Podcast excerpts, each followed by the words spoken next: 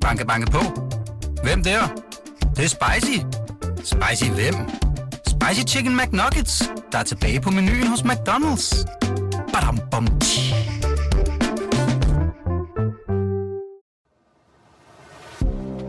Du lytter til Dine Penge. Et program om privatøkonomi, der hjælper dig med alt fra dit første boligkøb til situationen på aktiemarkedet. Din vært er Stefan Sinkali. Velkommen til Dine Penge, podcasten, hvor vi prøver at klæde dig bedre på privatøkonomisk.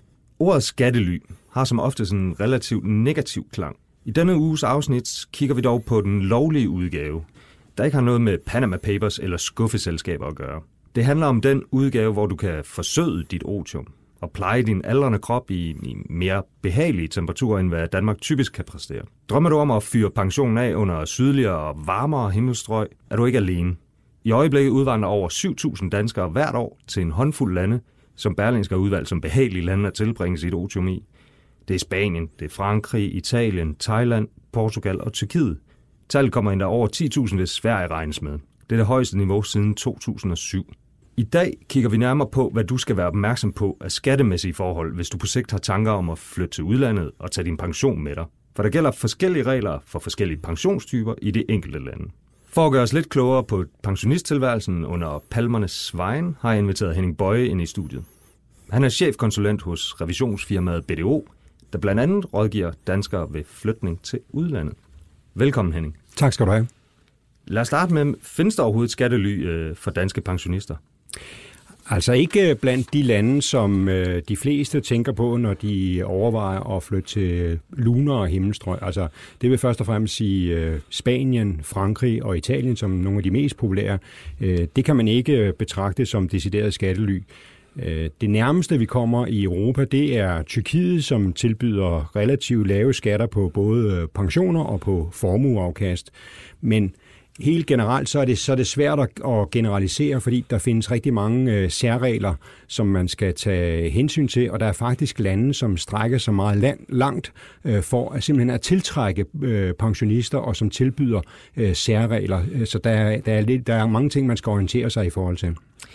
Så altså, det er ikke typisk, altså, det er ikke bare det, der, der, der står i de enkelte landes øh, skattelovgivning, så at sige. Der, der kommer særregler derudover, som man øh, med ja, fordel... Det, det står nok i, i deres skatteregler, men, men der kan være særlige afsnit, som, som øh, ligesom er forbeholdt øh, dem... Øh, borgere fra andre lande, der gerne vil flytte der til. Og det bedste eksempel, jeg kan give, det er øh, lige i øjeblikket Portugal, som, som har relativt øh, attraktive regler øh, på skatteområdet for at lokke øh, udlændinge til landet. Okay. Og hvad, bare lige kort, hvor, hvor, hvorfor har et land som Portugal en interesse i at lukke øh, udlændinge til landet? Jamen det er jo, fordi det er, det er dem, der flytter til, til et andet land. Det er jo typisk øh, folk med lidt penge på lommen, og det er med til at generere arbejde til lokalbefolkningen, og det er også noget, der aflejer skatteindtægter, og selv i den lave ende i, øh, i et land som Portugal. Okay. Nå, jamen hvis, vi så tager den sådan helt øh, fra, fra prins Knud. Altså, hvad, hvad er det, man typisk skal være opmærksom på, hvis man øh, går med de her overvejelser om at flytte til udlandet med sin øh, pension? Jamen, der er jo ligesom øh, to leder at angribe det på. Det ene, det er jo ligesom øh, at sætte sig ind i, i skattereglerne i det land, som man tænker at, at flytte til. Ikke fordi man har behov for noget øh, detaljkendskab, men man er jo ligesom nødt til at starte med at sige, hvad har jeg af typer af indkomster, når jeg nu flytter til land, og hvordan beskatter man, øh, man øh, den indkomst i, øh, i det pågældende land.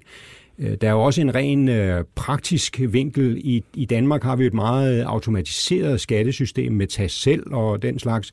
Øh, når man flytter til andre lande, så skal man jo typisk være opmærksom på, så bevæger man sig tilbage i tid, hvor det er noget med selvangivelse og frister, og man skal registreres hos skattemyndighederne. Så, så der er en række praktiske forhold, som, som, øh, som man skal være opmærksom på. Det er, sådan, øh, det er sådan det, man skal orientere sig mod i forhold til det sted, man flytter hen. Men derudover skal man jo også øh, øh, være opmærksom på, hvordan er man stillet i forhold til den danske stat, efter man har flyttet.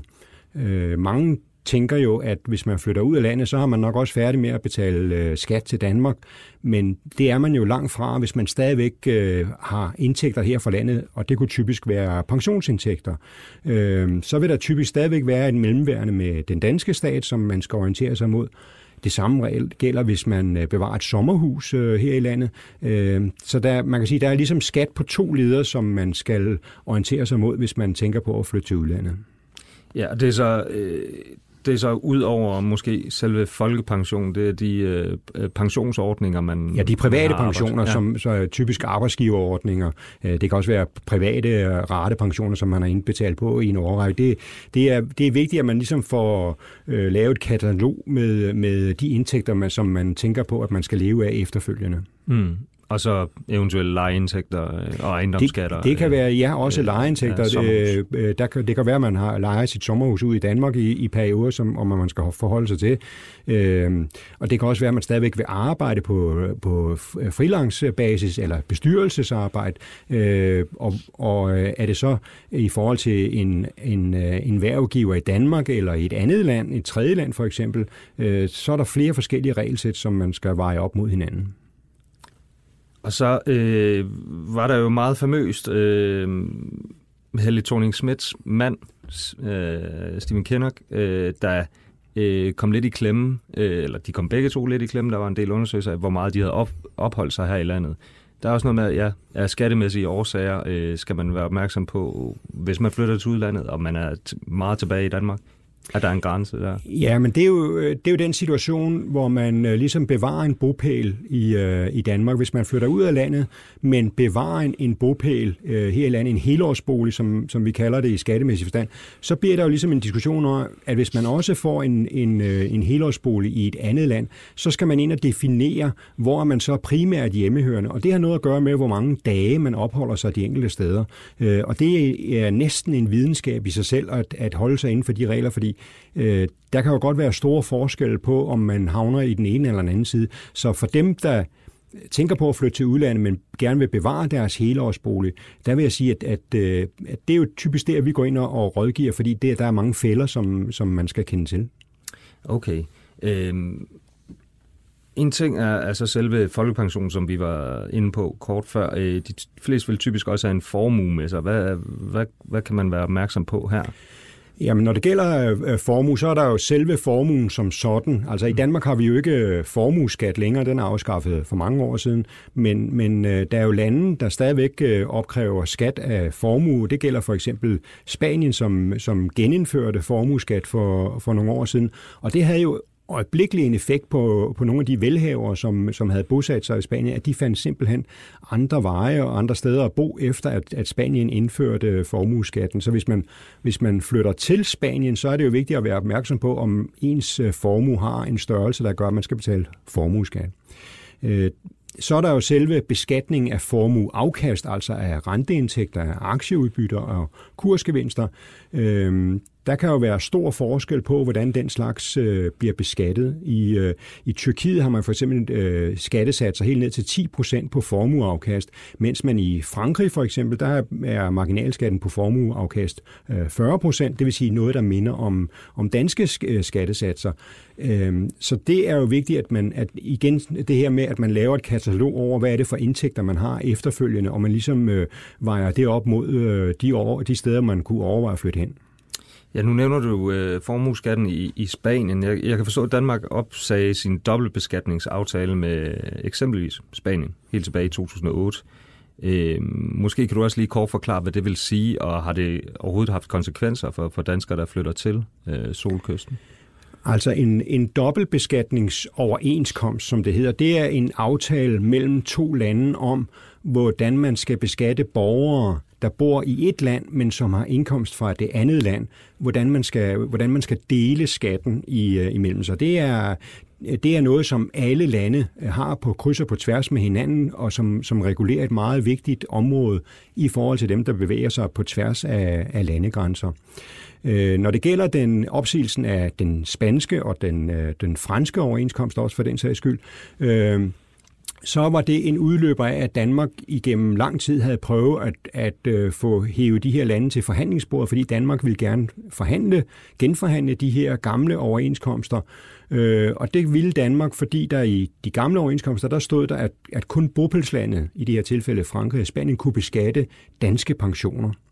Øh, og det ville den danske stat rigtig gerne have ændret og det var de af gode grunde ikke voldsomt begejstrede for i, øh, i hverken øh, Frankrig og Spanien. Og til sidst øh, så valgte Danmark at, øh, at opsige overenskomsten og sige, jamen så må vi jo køre, øh, som om vi ikke har nogen overenskomst. Og det betyder, at så øh, genvandt øh, Danmark retten til at kunne beskatte øh, pensioner fra Danmark til personer, der er, bo, der er bosat i, i Spanien for eksempel. Øh, man lavede så konkret en, øh, en overgangsordning, sådan at dem, der var flyttet til Spanien inden opsigelsen, de fik lov til med kun, fortsat kun at betale skat af deres pensioner til Spanien. Det har så haft virkning for alle, der er flyttet til Spanien øh, efterfølgende, at de har stadigvæk måttet betale skat til Danmark af deres øh, pensioner herfra. Og det tror jeg, man skal regne med, at øh, det bliver også, øh, det bliver også øh, fremtiden for dem, der overvejer at udvandre nu eller i fremtiden. Der, den danske regering, de skiftende danske regeringer har det faste udgangspunkt, når det gælder pensioner, at fordi vi i Danmark har fradrag for indbetalinger til pensioner, så vil den danske stat også gerne have del i skatten på udbetalingstidspunktet.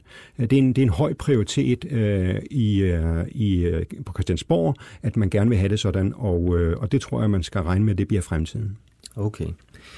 Men altså, det er jo ikke øh, kun danskere, der, der flytter adressen permanent til varmere himmelstrøg, der skal være opmærksom på, på forskellige skatteforhold. Der er også mange danskere, der vælger at købe feriebolig i udlandet. Øh, kan du også fortælle om nogle faldgrupper der, man skal være opmærksom på? Jeg tror, at, at antallet af danskere, som køber feriebolig i udlandet, men bevarer en, en fast adresse her i landet, det tror jeg, at man vil se en stigende tendens til. Fordi i takt med, at, at øh, flybilletterne er blevet så billige, så, øh, så er der mange, der godt vil nøjes med bare at have en feriebolig, som de så kan gæste øh, flere gange om året til relativt billige penge og som i hvert fald dem, som stadigvæk arbejder i et eller andet omfang, at, at, øh, at der er det attraktivt at have en feriebolig i, øh, i udlandet. Og øh, der er forskellige ting, som man skal, øh, man skal være opmærksom på, inden man køber en, øh, en feriebolig. Det ene, det er... Øh, eller man kan sige, der er ligesom tre ting, man skal være opmærksom på. Det ene, det er, hvilke ejendomsskatter og hvilke typer af ejendomsskat skal man betale af ferieboligen i øh, det land, man overvejer at købe i. Øh, hvis man går med overvejelser om, at man ikke bare selv vil bruge den, men også gerne vil lege den ud i perioder, for eksempel via Airbnb, så skal man måske lige bruge lidt tid på at finde ud af, hvilke regler gælder der for udlejning af den slags boliger. Og det tredje, som kunne være interessant at vide, inden man skriver under på det, det er, Øh, hvad gælder den dag, man sælger boligen? I Danmark har vi jo en sommerhusregel, der gør, at vi kan sælge vores sommerhuse skattefrit, men det er jo ikke nødvendigvis det samme, som at der kan gælde i øh, andre lande. Der er steder, hvor man, hvor man kræver skat af gevinster på, på ferieboliger. Øh, og det er vigtige ting at, at, øh, at være opmærksom på. Øh, derudover så kan man sige, at, at, at man skal også være klar over, at selvom man køber en feriebolig i udlandet, så skal man betale ejendomsværdiskatten, ejendomsværdiskat af den til Danmark, ligesom hvis man havde købt et, okay. øh, et sommerhus i Danmark. Øh, de fleste tror, at fordi en ejendom er beliggende i udlandet, så er det nok ikke noget, der interesserer øh, skattemyndighederne her i landet, og det er måske heller ikke noget, man sådan af egen drift behøver at, øh, at ligesom informere om. Men man skal være klar over, at, at de danske skattemyndigheder hver eneste år får modtager indberetninger fra skattemyndigheder i andre lande om danskers aktiviteter der. Så, så det er ikke noget, man skal regne med, man kan, øh, man kan skjule, og derfor kan man, plejer vi at sige, lige så godt tage fat om det med det samme og gøre sig klar, hvad kommer det til at koste i dansk ejendomsværdiskat, øh, hvis man går hen og køber en bolig i udlandet. Okay. Jamen Henning, livet er andet og mere end skat. Altså, nu har vi brugt rigtig lang tid på at snakke om, om, øh, om penge og om skat. Hvad bør man ellers have med i overvejelsen, når man går med tanken om at rive teltpælen op og rykke udenlands?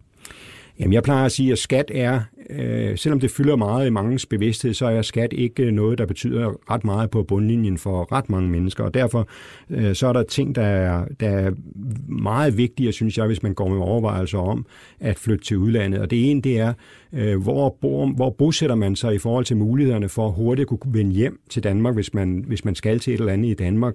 Øh, og hvordan er mulighederne for ens børn og børnebørn i forhold til at kunne komme ned og besøge en, hvis man har bosat øh, sig under varmere himmelstreg. Det tror jeg, at det, øh, det bør man tænke rigtig meget over, inden man beslutter sig, øh, hvor, øh, hvor, man, øh, hvor man vil bosætte sig. Dernæst så vil jeg sige, at, at, at øh, erfaringsmæssigt, så kan det også være klogt ikke kun at vælge boligen efter klimaet, men også hvor der er mulighed for at indgå i et socialt fællesskab med andre mennesker, enten lokale eller i, sammen med andre danskere, øh, så man ikke bare, han er sagt, bosætter sig i et område, hvor man ikke øh, ligesom får nogen øh, omgangskreds. Og det sidste, vi plejer at sige, det er, det er en rigtig god idé også at lære sproget. Så den opfordring her med givet videre. Tusind tak, fordi du lavede med i dag, Henning. Selv tak. Du lytter til Dine Penge, og det er blevet tid til Mikro Makromix med Ulrik Bie og Sara Jolie. Vi kommer i denne uges globale rundtur forbi Dundertal i USA, ild i Omanbugten, pengemænd i Washington, og så skal vi som så ofte før også smut forbi kampen om Downing Street og britternes EU-skæbne.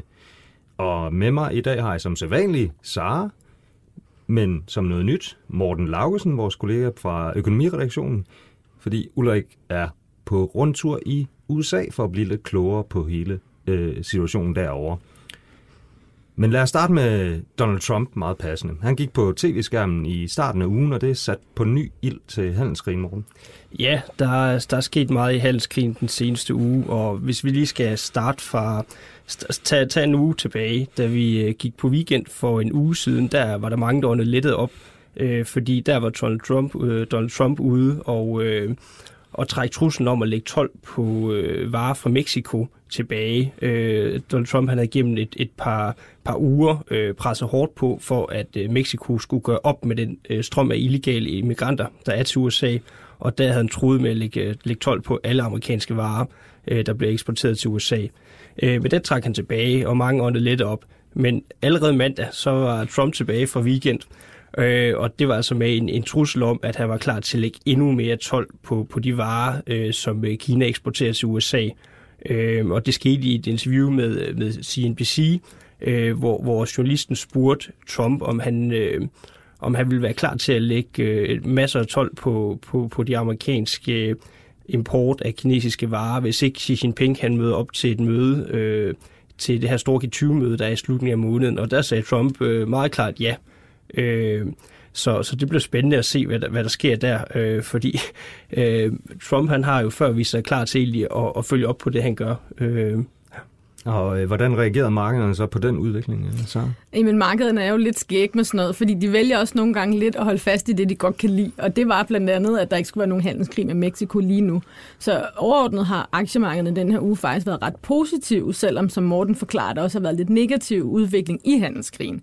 Men hvis vi ser på, hvad der er sket over de sidste sådan, 10 dage på aktiemarkedet, så fra at det bundet i starten af sidste uge, så er det faktisk steget 5% Og på 10 dage er det ret flot for, at aktiemarkedet stiger så meget, især når vi har alt det her bøvl med Trump i baggrunden, som skaber rigtig meget uro. Så det, det, det, den aktierne, de vil jo gerne bare sådan være glade hele tiden og fokusere på alt, hvad der kommer deres vej. Men det, der sådan er krøllen ved det, er selvfølgelig, at alt det her uro med handelskrigen har skabt meget forventning om, at vi får en rentenedsættelse i USA. Og det har jo så gjort, at de bliver rigtig glade, når de faktisk får dårlige data, dårlige nyheder, så tænker aktierne, fedt, det her det er bare en bekræftelse af, at der skal komme en rentenedsættelse. Okay. Og det er jo ikke det eneste udvikling, der har været i den her uge øh, i forhold til handelskrigen. Den har, den, den har nemlig også i lange perioder haft øh, konsekvenser for olieprisen. Ja, øh, olieprisen den har været øh, kraftigt faldende hen over de seneste øh, 5-6 måneder. Øhm, og, og det er sket som følge af, at vi har set den her vækstafmatning øh, i hele verdensøkonomien, som egentlig delvis skyldes handelskrigen. Altså virksomhederne holder igen med at investere, øh, for, fordi de er bange for, hvordan handelskrigen den påvirker, øh, påvirker den. Og, og det betyder selvfølgelig, at, at verdensøkonomien går ned i fart, og øh, olieprisen den er ret rigtig afhængig af, hvordan det går i verdensøkonomien, fordi hvis, øh, hvis det står stille ud i virksomheden, så har man jo ikke brug for så meget olie. Det, så simpelt er det jo egentlig. Og, og selvom vi har snakket meget klima her under, under øh, den her måneds lange valgkamp, vi lige er kommet ud af i, øh, i Danmark, øh, så er olieprisen og, og olie og, og andre fossile brændstoffer, det er bare rigtig vigtigt for virksomhederne. Øh, så derfor har den øh, altså øh, fået en hak over tuden øh, indtil, øh, indtil øh, her for et par dage siden, hvor der egentlig skete noget, øh, noget lidt andet. Øh. Ja, og hvad var det, der, der skete ud for øh, Irans kyst, så det var øh, lidt mere dramatisk Det var end øh, meget aktiemarkederne. Ah, der er ikke noget, Nå, der er mere dramatisk, Stefan, end aktiemarkederne. Det ved du godt. Men der var øh, formodet angreb på to olietankskibe, og der er ikke rigtig nogen, der ved, hvor de kommer fra, selvom der er selvfølgelig meget spekulation om, det kommer fra Iran. Men der, hvor det ramte, altså lige omkring Hormuzstrædet nede ud for Iran og Oman, der bliver meget af verdens olie ligesom skibet igennem, når det skal ud. Og der er jo Saudi-Arabien, der er Iran, der er Kuwait dernede. Det er nogle af verdens allerstørste olieproducenter. Så hvis der er ballade dernede, og Hormuzstrædet bliver lukket, så er der rigtig meget olie, der lige pludselig kan komme ud der, hvor det skal hen. Og så ser man jo, at udbuddet i virkeligheden falder. Og når udbuddet falder, så stiger priserne. Så derfor har vi også set her sidst på ugen, at oliepriserne er steget igen. Men det er en meget volatilt sted, hvor de er lige nu. Så hvis der kommer en oplusning af konflikten i Mellemøsten, så kan oliepriserne måske stige 5-10 dollar mere, end hvor, hvor det er nu. Det er ret meget. Men hvis det ligesom dæmper sig igen, og vi begynder at fokusere på nogle nøgletal, så kan det være, at de begynder at falde igen. Så, så der er ikke noget, der er stabilt lige der lige nu. Heller ikke der. Heller ikke der. Inden vi øh, bevæger os videre til en af øh, Mikro faste indslag, Brexit, øh, så skal vi lige forbi en billig tysker, Morten. Ja, der har været øh, en der er stor auktion i øh, Tyskland her for et øh, par dage siden. Øh, den tyske stat har været ude at sælge nye statsobligationer, og det er sket til en rekordlav rente. Øh, investorerne de har simpelthen takket ja til at købe statsobligationer med en rente på minus 0,24 procent. Det er en ret lav rente, og den laveste rente, øh, man nogensinde har oplevet i, i Tyskland på, på statsobligationer. Altså, det er jo egentlig ret vildt. Altså, hvis man som investor går ud og køber øh, for en million kroner øh, tyske statsobligationer, så er man altså villig til hvert år, de næste 10 år, at tage et tab på 2400. Og det er jo, altså, det er ret vildt, det synes jeg. Og det er jo selvfølgelig et udtryk for, at investorerne har stor tillid til, at den tyske stat nok skal betale penge tilbage. Men det er jo også udtryk for, at der er, investorerne har svært ved at finde nogle attraktive investeringsmuligheder derude. Altså, øh, man, kan- man kan godt få et højere afkast andre steder, men så får du bare ikke... Øh, det er en helt anden risiko, man skal ud og tage så. Og hvis man vil lede efter en sikker investering øh, i det her marked, i det her nulrente øh, eller minusrente øh, miljø, vi er i, så, så er man nødt til at overveje og, og takke ja til den her mulighed. Det, det er ret vildt, og, og, det, og, det, og det vidner jo også om, at investorerne, øh, markedet er meget usikre på, hvor den europæiske økonomi skal hen. Altså, der er også en, en vækstafmatning, øh, der er ret øh, tydelig i øh, hele Europa, men især i, i Tyskland. Ja, og det er jo blandt andet som følge af al den usikkerhed, der er øh, rundt omkring i, i en række europæiske økonomier, og det fører sig frem til Brexit. Til Brexit selvfølgelig. Elegant. Elegant, ja. Øh, og det rækker også ud over den kommende uge. Hvad, hvad er det, man skal være opmærksom på her, øh, Sara? Ja, men lige nu er vi midt i simpelthen kampen om, hvem der skal være den næste premierminister i Storbritannien, efter Theresa May gik af her tidligere i juni. Og de næste uger, der er det konservative parti i gang med at ligesom indgrænse det til, ud af de 10 kandidater, der har været til, hvem der bliver den nye øh, statsleder. Og Boris Johnson, som er, øh, har været udenrigsminister og været borgmester i London, og for mange er kendt med ham med det rode hår, øh, også med meget upassende citater og mange ting. Han ligger virkelig lunt i svinget her, og det tyder alt på, at han bliver premierminister. Og det har mange konsekvenser for finansmarkederne, for Boris Johnson har sagt, at han vil meget gerne have, at Storbritannien kommer ud af EU inden den 31. oktober, som er deadlinen for Brexit lige nu. Og hvis de gør det uden en aftale, og det er han også helt med på, der behøver ikke at være en aftale, de skal bare ud, så betyder det jo, at vi har ret meget usikkerhed. Hvordan er fremtidige forhold mellem Storbritannien og EU? Hvad gør det for pundet? Det er allerede faldet rigtig meget. Hvad gør det for virksomhederne? De kan måske ikke sælge deres varer i EU længere. Så det har rigtig meget effekt af, hvad der sker på finansmarkedet. Og pundet er den her uge faldet til 8,36 kroner, og det er jo virkelig lavt. Det er det laveste, det har været i næsten fem måneder, noget af det laveste, det har været i rigtig mange år. Så det er jo godt for alle de danskere, der skal til London på shoppetur her til sommer, men det er jo virkelig svært for de engelske virksomheder. Ja, og hvis vi bevæger os videre fra en mand med, med rodet hår og upassende citater, øh, og så går over på den anden side af Atlanten, øh, fordi næste uge er der nemlig også et, et vigtigt møde her, hvor pengemænd mødes. Ja, det er rentemøde i den amerikanske centralbank, og øh, som vi har set de, de sidste mange gange, så er det altså virkelig noget, der kan rykke rundt på de finansielle markeder og aktiemarkedet. Det, øh, det lytter meget intens til, hvad, hvad der blev sagt øh, på det her rentemøde, og det kan, gå, det kan påvirke markedet, enten op eller ned. Og den situation, som den amerikanske centralbank står i nu, det er en situation, der er helt anderledes end den, vi så, øh, da vi gik ind i 2019. Øh, da vi gik ind i, i 2019, der havde den øh, amerikanske centralbank hævet renten ni gange øh, siden 2015, og alle forventede stort set, at renten den skulle fortsætte opad, altså at vi kunne se frem til, til nye hævelser af renten øh, i 2019.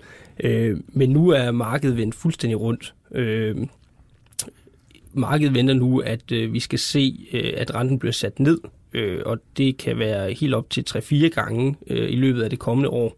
Og det er jo ligesom et tegn på den her vækstafmatning, øh, der er øh, øh rundt om i verden, men også i øh, USA, hvor vi lige havde en svag jobrapport, der kom ud på det seneste. Der blev ikke skabt helt så mange job øh, som tidligere, og samtidig så er inflationen, den er godt nok omkring de her 2%, som er målsætningen, men den er ikke ved at løbe, løbe, løbe løbsk.